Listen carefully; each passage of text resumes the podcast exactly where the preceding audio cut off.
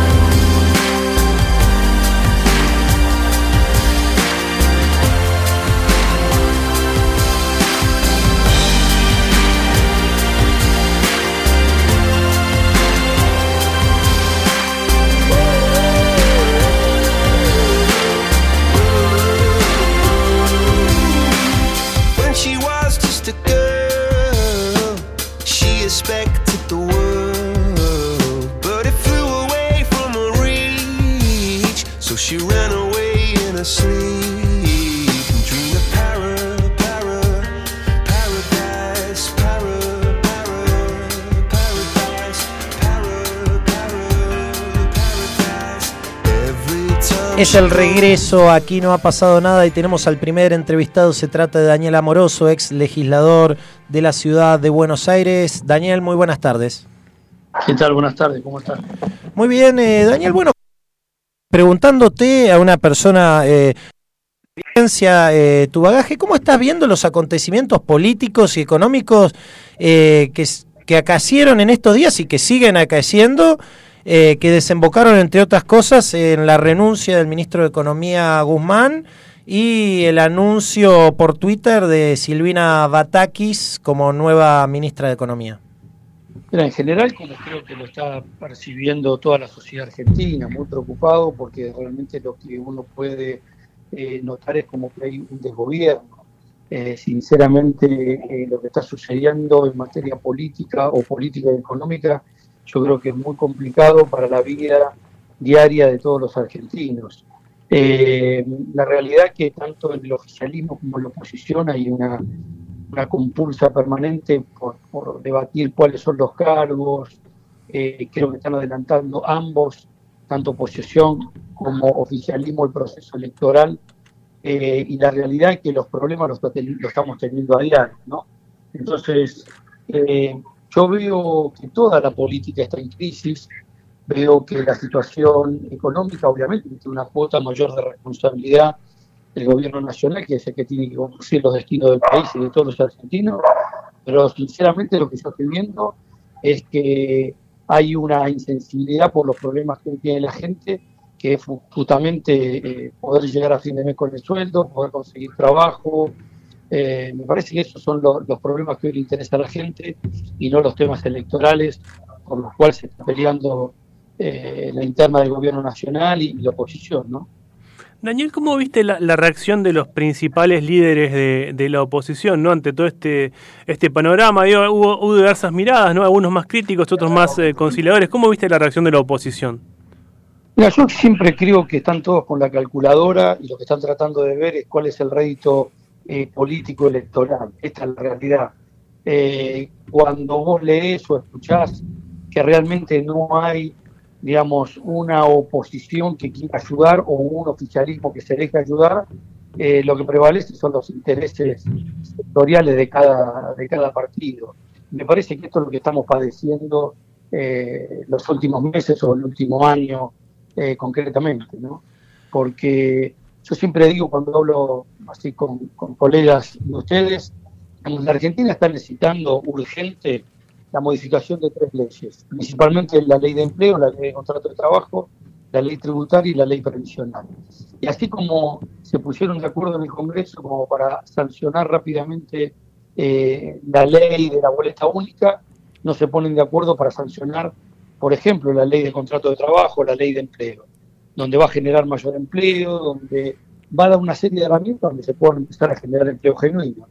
Entonces, eh, lo que hay son discursos de barricada donde cada uno tiene, insisto, la calculadora electoral para tratar de sacar rédito político para el año que viene, donde falta muchísimo y la gente el problema lo tiene hoy. ¿no? Muchos analistas hablan eh, de que lo que debería hacerse es, bueno, tener una serie de acuerdos entre oficialismo, oposición, en realidad todos los partidos políticos, inclusive empresarios, eh, gremialistas, 10 puntos de acuerdo para la Argentina de hoy y para la Argentina que se viene. ¿Vos creés que, dadas la- las circunstancias del país, el gobierno, la oposición, creés que eso es posible en algún momento que se llegue a ese suerte de acuerdo? Mira, yo la verdad que trato siempre de ser muy optimista y, trato de, de pensar eh, no solo en el futuro, sino también en el presente. ¿no?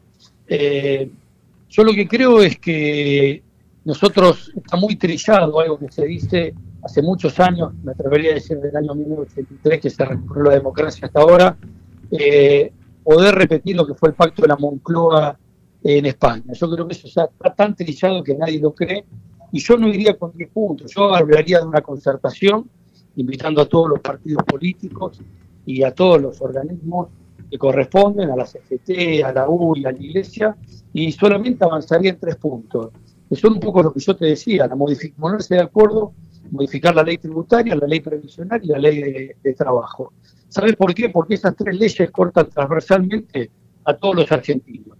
O sea, cuando vos sabes que vas a pagar una cantidad de impuestos, cuando vos sabés que puedes generar eh, trabajo genuino, cuando eh, vos sabés que te vas a jubilar y vas a cobrar determinado monto, con tres leyes estás cortando a toda la sociedad. Y me parece que si nos queremos poner de, de acuerdo en 10 puntos va a ser complicado, pero me parece que modificando tres leyes ahora, el gobierno actual va a tener las herramientas para poder llevar un programa adelante en cada una de las áreas y el gobierno que le toque el año que viene ya va a tener una transición de un año y medio habiéndose sancionado estas tres leyes. Me parece que tenemos que ser menos ambiciosos pero más ejecutivos. Daniel, te vimos en, en los últimos eh, tiempos recorriendo la provincia de Buenos Aires, te vimos en La Matanza. eh, por ejemplo, quizás el conurbano bonaerense es entre los lugares más eh, afectados, ¿no? Cuando hay crisis económicas, los lugares más vulnerables que tenemos en, en la provincia están en el conurbano. Digo, ¿Cómo ves a, a la gente, ¿no? Te toca tratar con ellos día a día como, como referente político. ¿Cómo ves el ánimo de la sociedad? Mira, realmente, para ser muy franco, la gente está muy desanimada, porque antes, cuando yo era chico, escuchaba a mis viejos, a mi abuela, y decir que el trabajo dignificaba y que con, con- lo que uno ganaba llegaba a fin de mes y podía vivir bien. Hoy la gente, la que tiene trabajo, no dignifica y no llega a fin de mes. O sea, a la gente realmente le cuesta llegar a fin de mes. Digamos, la inflación es un término digamos, eh, galopante que esto estamos padeciendo todos. O sea, tener eh, un 6, 7%, 5.4, como a veces dicen los analistas, por ciento de inflación, digamos, te licúa el salario permanentemente. Entonces, eh, la realidad es que la gente, la que tiene laburo, tiene trabajo y no llega a fin de mes. Y, y la que no tiene laburo, bueno, tiene que estar changueando o tiene que estar haciendo eh, malabares para poder eh, realmente eh, llevar el pan a, a la casa para los pibes. Entonces, eh, yo que estoy recorriendo mucho la provincia de Buenos Aires, eh, noto que hay un, desgaste, un- una crisis de la sociedad para con la política, a la cual me incluyo como dirigente político, pero obviamente cada uno acá tiene un rol y tiene una cuota parte de responsabilidad, donde los principales actores son la oposición y el oficialismo, que realmente están cumpliendo con el rol que les toca a cada uno. Daniel, para, para cerrar, preguntarte, ¿no? Bueno, toda esta recorrida eh, por la provincia de Buenos Aires que venís haciendo, estos, este armado político que venís desarrollando, eh, ¿te va a tener eh, como protagonista el año que viene en las elecciones? ¿Vas, ¿Vas a buscar estar en las listas? ¿Cómo te ves de cara a lo electoral? Mira, yo trato de, de- de ayudar desde el lugar que me toque. O sea, si en algún momento o dadas las circunstancias eh, me ofrecen algún cargo electivo, lo analizaría con todo el equipo nuestro del Partido Integral, sin ningún tipo de problema, pero siempre desde un lugar, yo fui diputado por la ciudad de Buenos Aires, y siempre de un lugar donde realmente yo pueda eh, sumar y aportar algo para la sociedad, porque si no nos quedamos siempre en el discurso, que puede sonar muy bien, pero las soluciones a la gente no le llegan. Así que yo estoy laburando para que eh, si me toca la oportunidad de tener un cargo ejecutivo o legislativo, hacerlo de la mejor manera posible y en aquellas áreas donde yo me siento capacitado, como puede ser, por ejemplo, todo el mundo del trabajo. Daniel, muchísimas gracias por tu tiempo. ¿eh? No, gracias a ustedes y un saludo a todos los presentes. Un abrazo. Escuchábamos a Daniel Amoroso, eh, ex legislador eh, porteño, eh, referente del partido Integrar, eh, que bueno, hablábamos un poco del, panorama social no nacional y de sus aspiraciones en la provincia de Buenos Aires, que lo venimos viendo eh, en territorio bonaerense en los últimos tiempos. Si les parece un poco de música, ya venimos con más de aquí no ha pasado nada.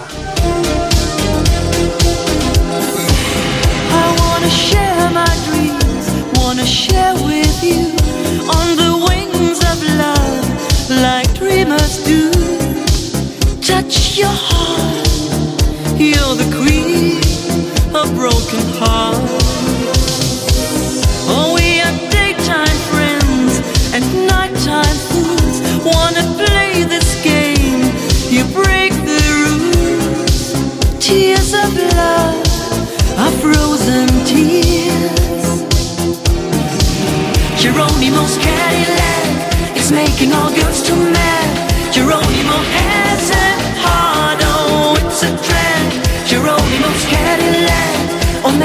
gets to say.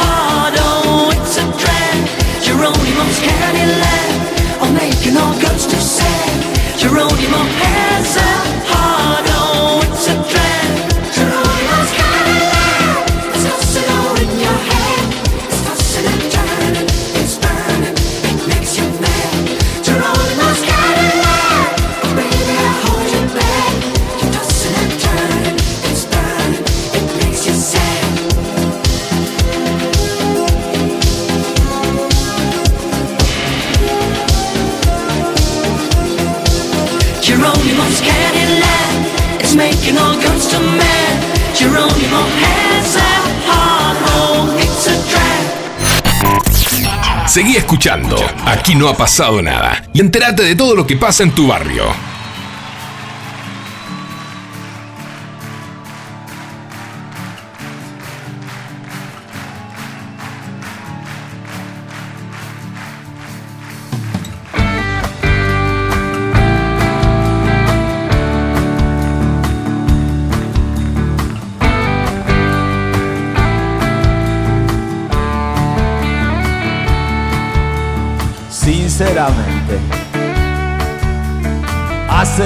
tiempo que nadie espera en la vereda de enfrente.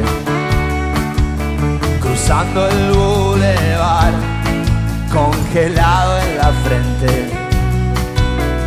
Aunque me beses la boca, no es suficiente. Y recordé todo, especialmente el corazón.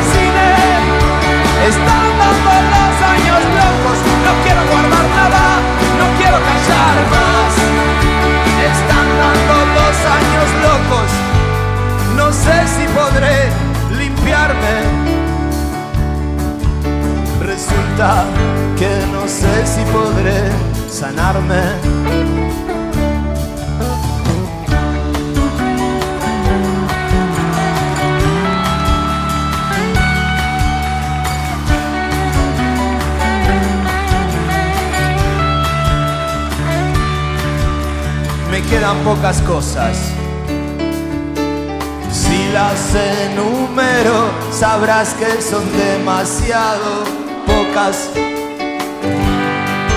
demasiadas pocas cosas. Me quedan pocas cosas. Si las enumero, sabrás que son demasiado pocas. Demasiadas pocas cosas.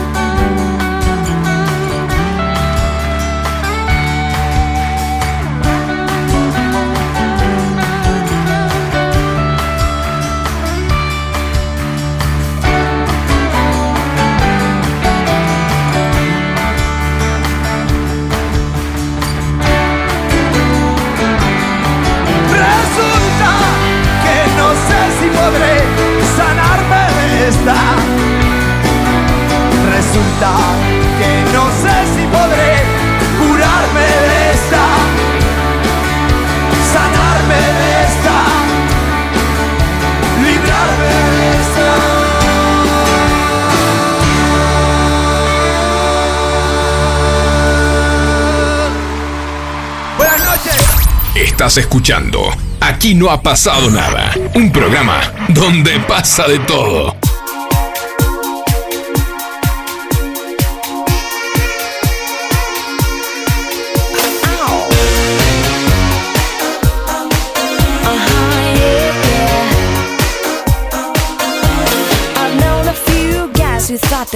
Pretty smart, but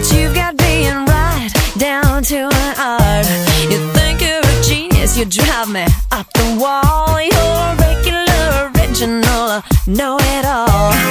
Oh, you think you're special? Oh? Okay, so you're a rocket scientist. That don't impress me much.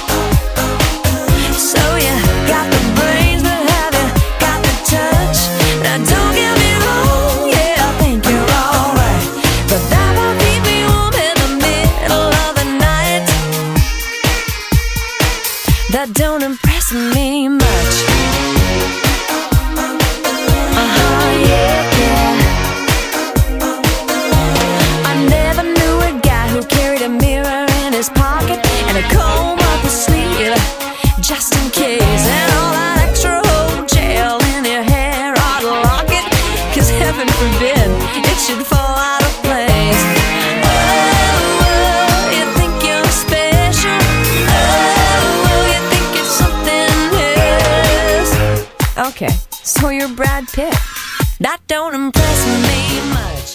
Es el regreso, aquí no ha pasado nada y tenemos al segundo entrevistado, se trata de Eber Van Toren, eh, referente de Juntos en el distrito de Esteban Echeverría. Ebert, muy buenas tardes. Hola, ¿qué tal? Buenas tardes.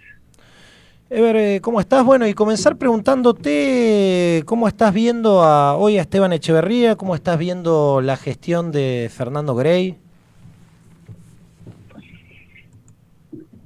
Es un poco como, como está como está el país, ¿no? Difícil.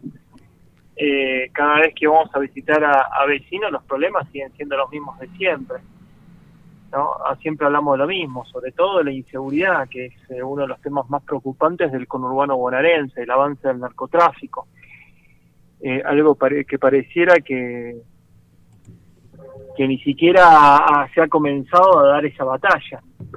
Eh, mientras que María Eugenia fue gobernadora, metía presos a los asesinos, violadores, eh, derribaba búnker, eh, dio una batalla enorme contra el narcotráfico, nosotros hoy en día lo que se está haciendo es liberando, liberándolos y mirando para otro lado, y pareciera que así de alguna manera eh, quieren tapar los problemas abajo de una alfombra, cuando en realidad los problemas eh, existen y quienes mayormente lo tienen son los vecinos.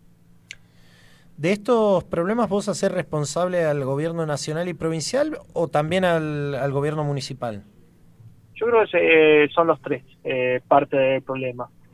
Eh, esto de estar culpando, no, que la policía corresponde a provincia, no, que los jueces son federales y, y la provincia no tiene nada que ver y el municipio no, bueno, pero entonces como los jueces son federales, yo creo que acá hay que trabajar en equipo, son, son tres partes, los tres son del mismo color político y, y sin embargo eh, los problemas siguen sucediendo.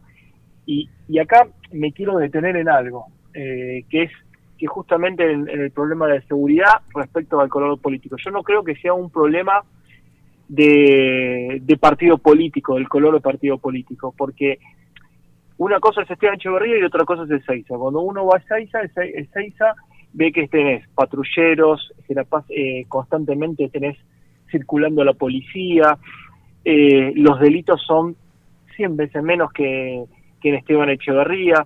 ¿Por qué? Porque hay, hay un intendente presente, un intendente que, que gestiona y un intendente que no le da lo mismo que haya narcotraficantes, que haya ladrones, que haya asesinos.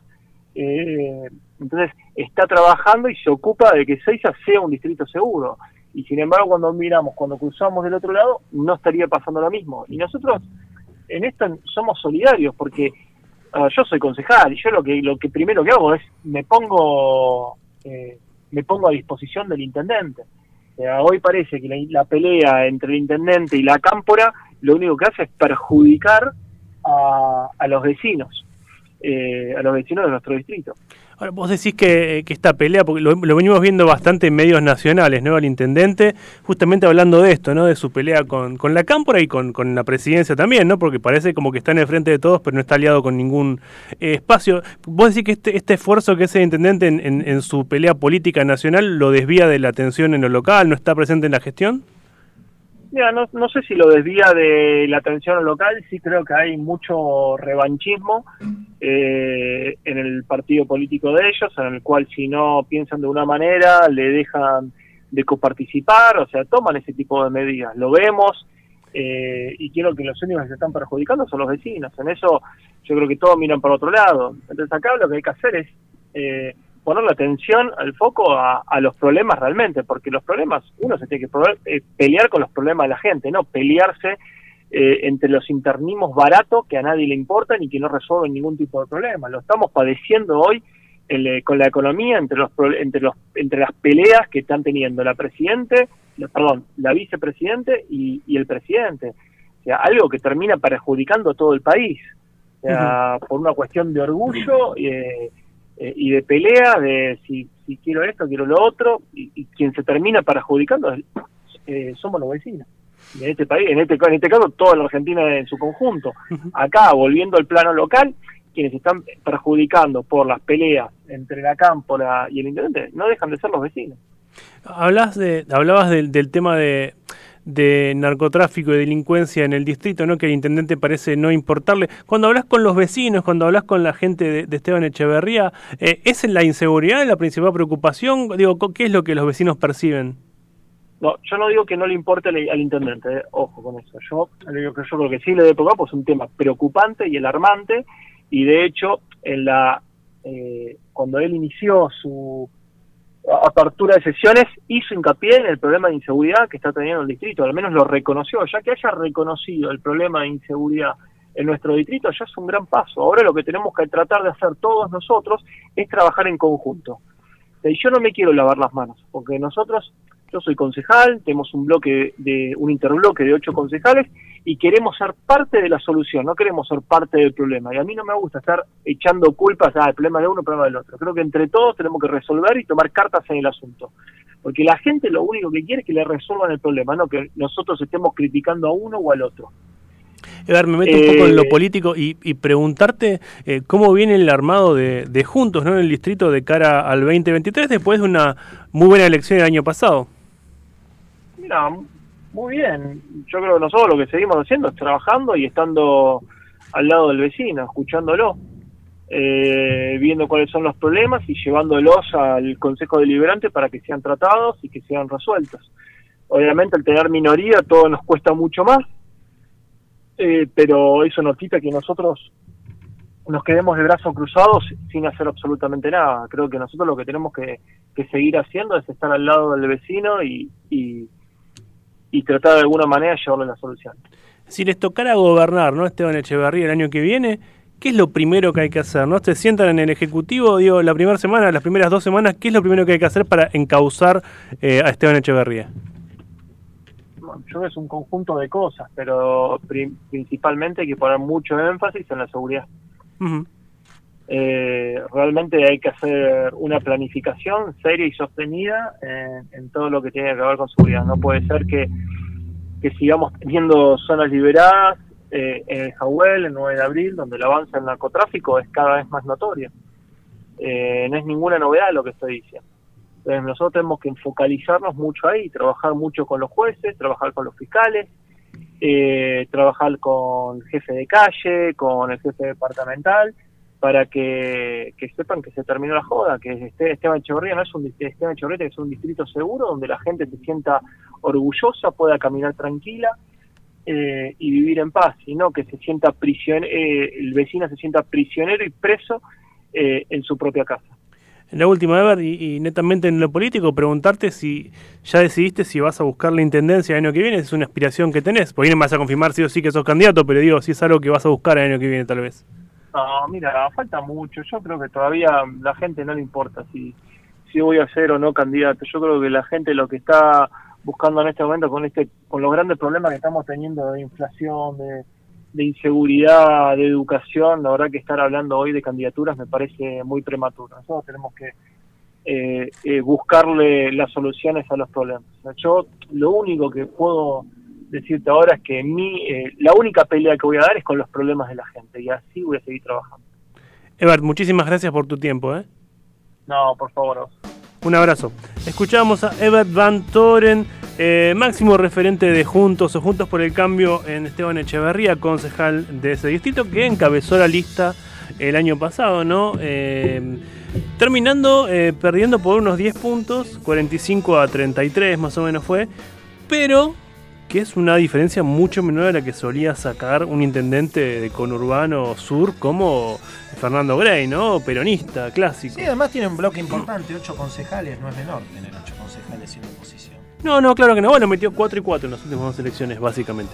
Eh, terminó, si no me equivoco, 6 u 8 a 4 en, en las dos elecciones. Eh, muy bien, señor Vargas. eh, este fue el final de este segundo bloque. Si le parece un poco de música, venimos con la última nota de Aquí no ha pasado nada.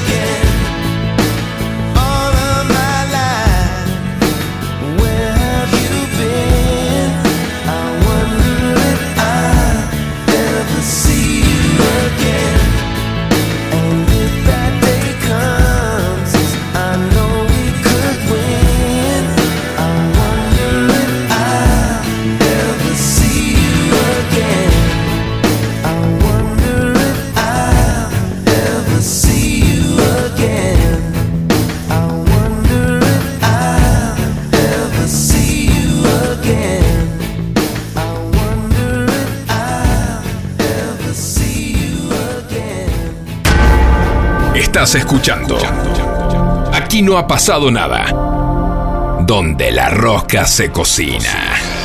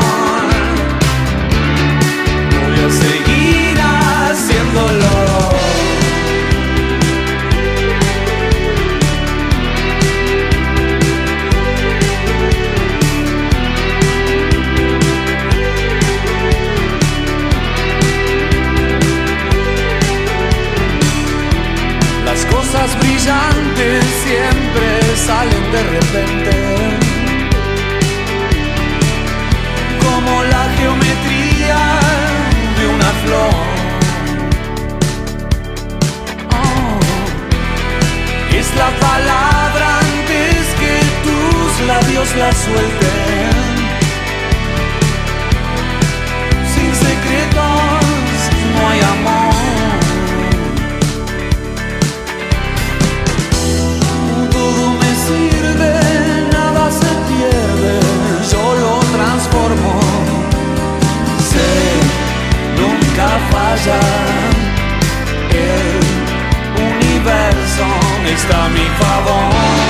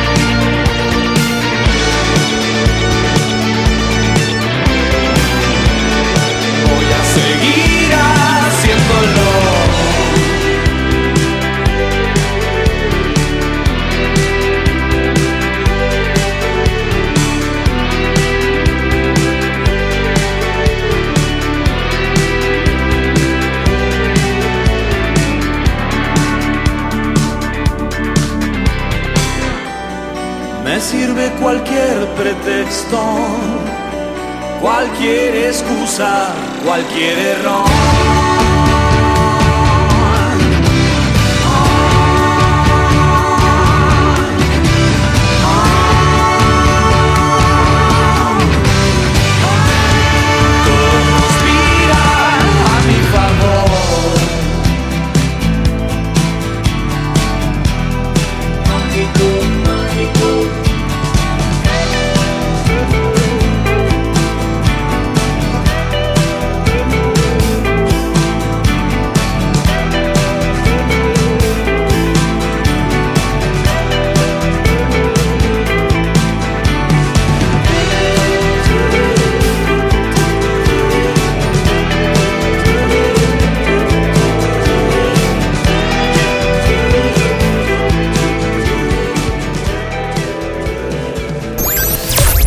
Estás escuchando. Aquí no ha pasado nada. Un programa donde pasa de todo.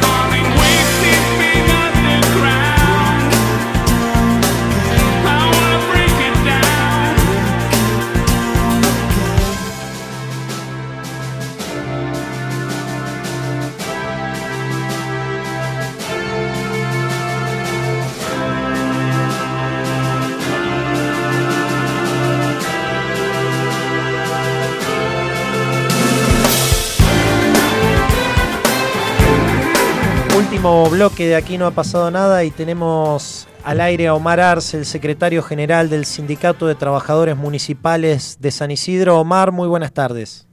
Hola, buenas tardes, ¿cómo te va? Saludo a la audiencia.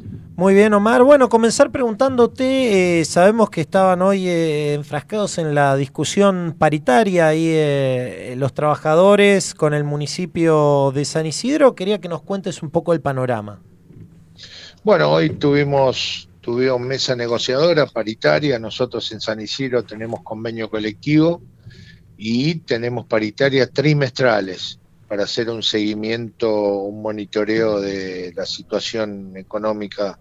Desde hace varios años venimos haciendo esa plástica. Bueno, hoy acordamos un 18% a los sueldos eh, a los sueldos básicos del mes de julio, más un 50% de una bonificación de presentismo que tenemos nosotros. Todo eso hace que en las categorías más bajas de, de los, de los empleados municipales estén cobrando alrededor de 10 mil, 11 mil pesos.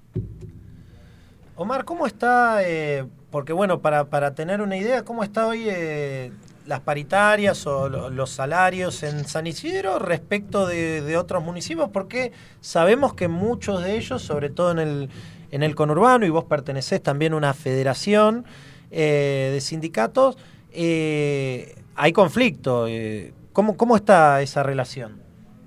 Y en zona norte es muy dispar las, las negociaciones y los, y los sindicatos, pero muy, pero muy preocupante.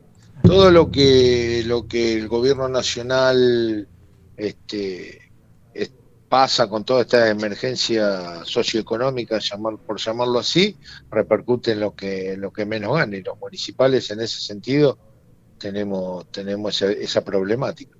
Nosotros en San Isidro, al tener paritaria y tener mesa negociadora, nos, nos alivia un montón en cuanto a la negociación. Hay distritos, hay municipios que, que no lo tienen, como, como San Miguel, este, que tiene muchos muchos contratados, muchos este, monotributistas, tienen sueldos de 18 mil, 20 mil pesos, la verdad que básicos. La verdad que es muy preocupante. Yo me estoy interiorizando de todo esto, haciendo reuniones en los diferentes distrito para llevar un, un buen informe a Federación y poder actuar en consecuencia.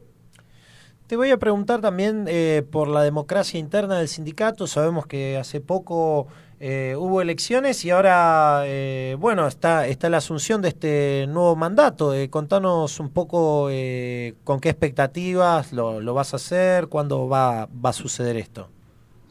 Nosotros este, tuvimos elecciones el 14 de enero y la verdad que, bueno, este, ganamos abrumadoramente y, bueno, en ese contexto entramos en funciones según el Ministerio el 14 de febrero y recién ahora pudimos poner una fecha como para hacer la asunción de este nuevo periodo que me encuentra a mí como renovar de Secretaría General eh, bajo el- la agrupación tricolor. Así que muy expectante, muy cautelosos también.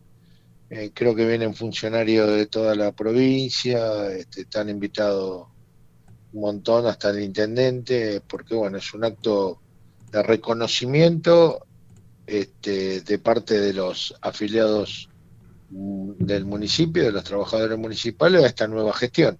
Y espero estar a la altura en esta en este nuevo periodo. Lo que pasa el periodo anterior, la verdad que no fue pensado para nadie, tener pandemia, tener todo lo que pasamos, si te acordás, es una cosa increíble, un balance para nosotros muy, pero muy preocupante. Te pregunto, eh, fuera de San Isidro, ¿cómo están viendo los trabajadores eh, lo que está sucediendo en el país y lo que pasó en, en estos últimos días, en esta última semana o este último fin de semana, ¿no? Con la ida del ministro de Economía, con, eh, eh, con la inflación, con rumores de, de- de- de problemas. No, terrible. La incertidumbre es lo que más este, nos afecta en todo sentido, ¿no? Eh, pero el hablar de porcentaje eh, municipales, en este caso, que ahora yo te puedo tirar algunos, algunos datos para que veas cómo, cómo estamos Sí, nosotros sí, sí, con sí. el tema de inflación, eh, no lo podemos reflejar en la góndola. Mira, eh, para, para ponerte en, en conocimiento, la bonificación por presentismo nuestra es de 2.250 pesos. Nosotros le aumentamos el 50%, 1.125, ¿no? Eh, son dos pollos. O sea, eh, es increíble. Nosotros lo que va del año, este, llevamos un 32 acumulados Eurindec de mayo a junio, interpretando por, por eh, calculando la inflación aproximada de los meses de junio y julio, de un 5%, ponele, ¿no? Y nosotros el acumulado nuestro, que venimos de un 14 en enero a los básicos, un 10 en, en marzo y más el 18, acumulado estamos en un 47. Hay como 10 puntos de diferencia. Y vos decís, este, bueno, venimos bien. Eh, no nos quejamos de las negociaciones. Lo que decimos es que eh, a nivel país, inflación y todo esto, no, nos abruma todo, totalmente. Nos abruma, no- nos descompagina, no, nos preocupa.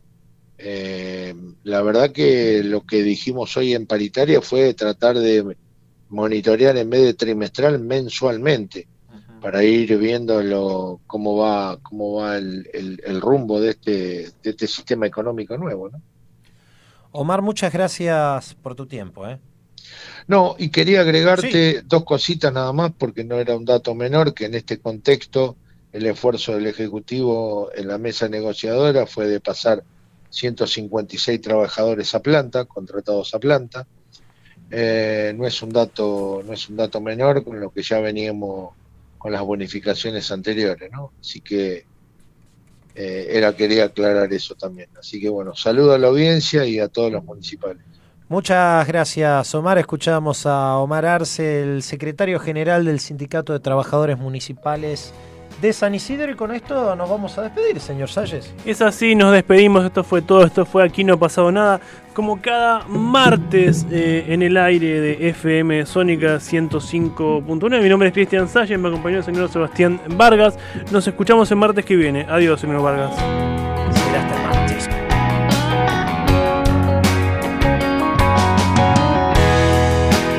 Deja que ruede el aire entre las hojas, todo es oro, todo es sal.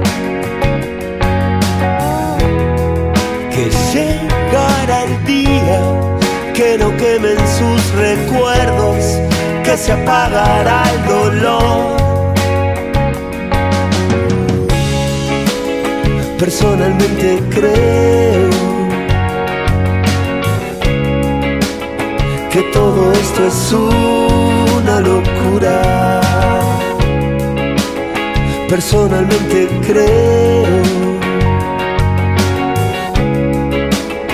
que todo esto es una locura.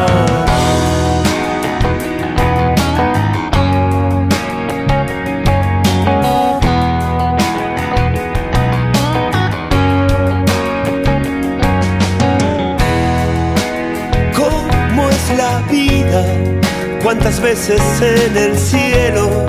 ¿Cuántas en la oscuridad?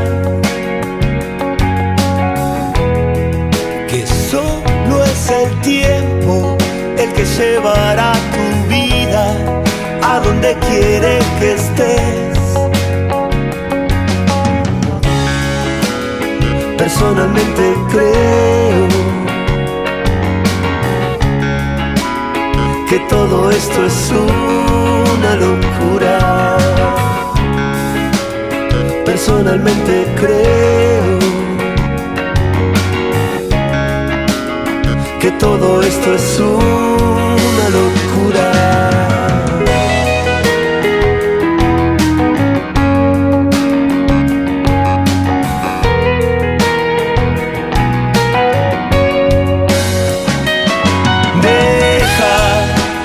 sigamos remontando vuelo. Deja, la luz siempre atraviesa el bosque. Después es solo un recuerdo. Después solo pasará.